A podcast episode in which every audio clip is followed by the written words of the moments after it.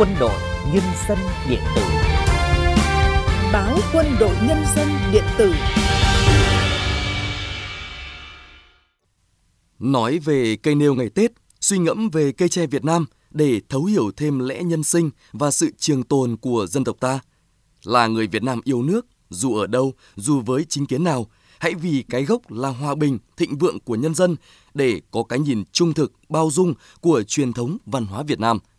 Chuyên mục podcast của chúng tôi hôm nay xin gửi tới các đồng chí và các bạn bài viết Cây nêu ngày Tết của tiến sĩ Nguyễn Viết Chức.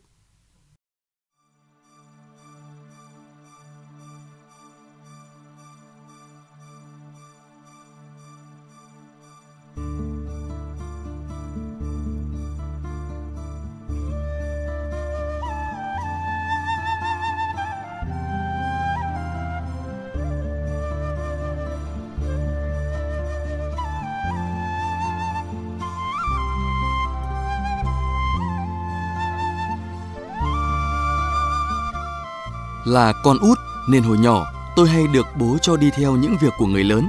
Bởi thế mà việc chọn tre làm cây nêu dựng ở đình làng là việc lớn, tôi cũng được tham dự. Nói tham dự, vì mọi điều các cụ trao đổi với nhau, tôi đều được nghe.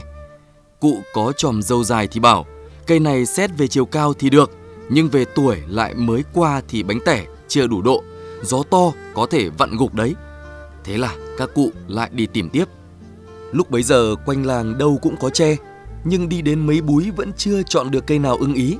Cây thì chiều cao hơi hẻo, cây được mọi bề thì búi lại chưa ấm. Chưa ấm búi nghĩa là búi tre chưa đủ lớn, chưa có nhiều cây của nhiều thế hệ.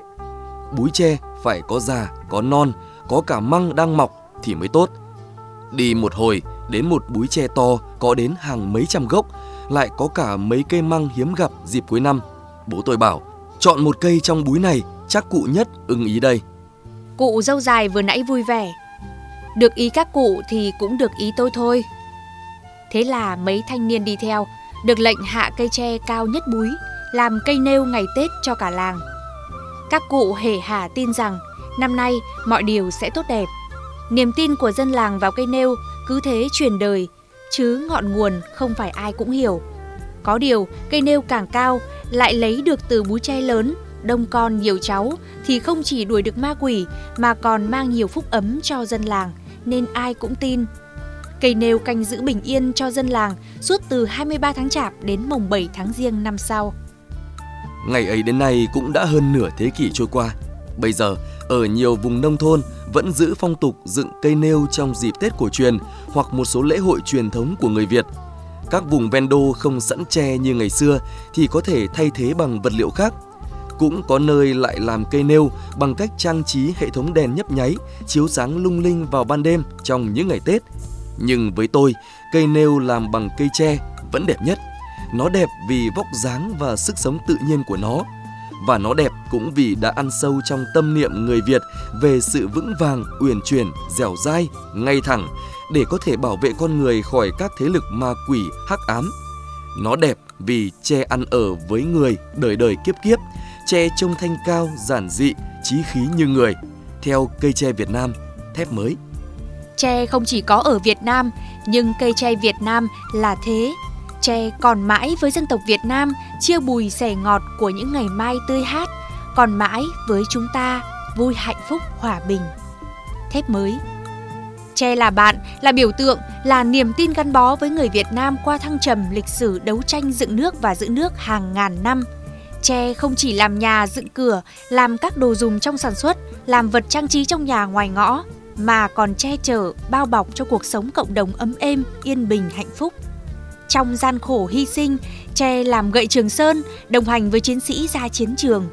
Tre làm trông, làm tên nỏ, làm đủ thứ vũ khí giết giặc cứu nước. Tre với mình sống có nhau, chết có nhau, trung thủy. Tre như thế đấy, có thấu hiểu mới biết vì sao người Việt chọn tre làm cây nêu ngày Tết. Hôm nay nói về ngoại giao cây tre cũng phải hiểu cây tre Việt Nam với lịch sử hàng ngàn năm ấy. Nếu không thế thì nói về nó chỉ là sự hời hợt về một giá trị văn hóa truyền thống độc đáo giúp cho dân tộc ta trường tồn trước bão táp lịch sử. Chính vì thế, phân tích về bản chất của ngoại giao cây tre Việt Nam là sự cần thiết nhân sự kiện có tính lịch sử trong ngoại giao thời hiện đại. Chẳng hạn như chuyến thăm chính thức Trung Quốc của Tổng Bí thư Đảng Cộng sản Việt Nam Nguyễn Phú Trọng theo lời mời của Tổng Bí thư Đảng Cộng sản Trung Quốc, Chủ tịch nước Cộng hòa Nhân dân Trung Hoa Tập Cận Bình là sự kiện ngoại giao đặc biệt thu hút sự quan tâm của cả thế giới, của nhân dân Việt Nam và nhân dân Trung Quốc. Sự kiện này không chỉ có ý nghĩa to lớn với nhân dân hai nước Việt Trung mà còn có ý nghĩa to lớn trong khu vực cũng như trên thế giới trong hoàn cảnh xung đột và đe dọa xung đột đang hiện hữu. Ý nghĩa to lớn như thế nào?